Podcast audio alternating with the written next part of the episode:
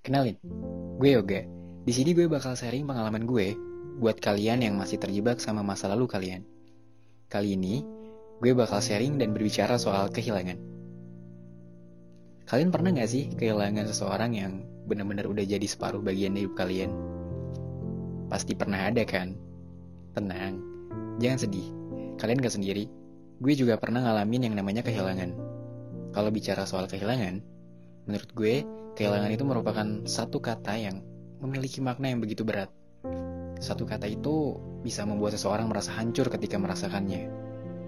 Perasaan hancur itu ada ketika kita belum siap menghadapi rasa kehilangan itu. Dulu gue punya seseorang yang sangat berharga banget buat gue. Dia seseorang yang ngajarin gue banyak hal. Dia ngajarin gue arti kebahagiaan, dan dia juga orang yang bisa nyembuhin semua luka-luka masa lalu gue sebelum gue kenal sama dia. Banyak hal-hal baik yang sudah direncanakan tapi sampai akhirnya kita harus terpaksa disudahi. Disudahi bukan karena benci atau bosan, akan tetapi karena sudah timeline dari Tuhan. Maaf saat itu gue sangat egois. Gue marah sama Tuhan karena dia telah mengambil kebahagiaan gue. Ketika gue harus kehilangan dia, rasanya hidup seolah sendiri seolah tidak ada yang berhasil menemukan gue dalam keadaan hancur sehancur-hancurnya.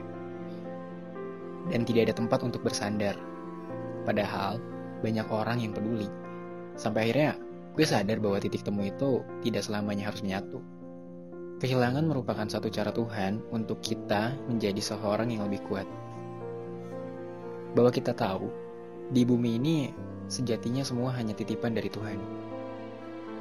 Kita tidak bisa mengganggu-gugat keputusannya yang bisa dilakukan hanya ya mengikhlaskan dan coba terus menjalani hidup.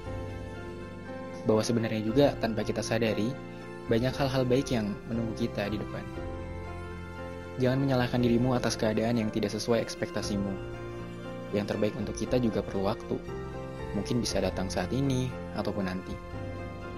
Percayalah, waktu itu akan tiba. Kamu boleh merasakan sedih, tapi setelah kamu puas bersedih, mari bangkit.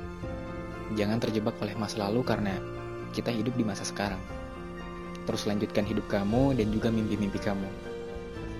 Sama seperti hal lain di dunia ini, semua hal buruk pasti akan beranjak pergi, hujan pasti akan berganti langit biru, gelap pasti terganti terang, dan luka pasti terganti dengan senyuman tipis di bibirmu. Dan kepada orang yang baru merasa kehilangan, bersabarlah, karena di setiap gelap ada cahaya kecil karena di setiap sakit ada pembelajaran, dan karena kamu pantas untuk bahagia kembali.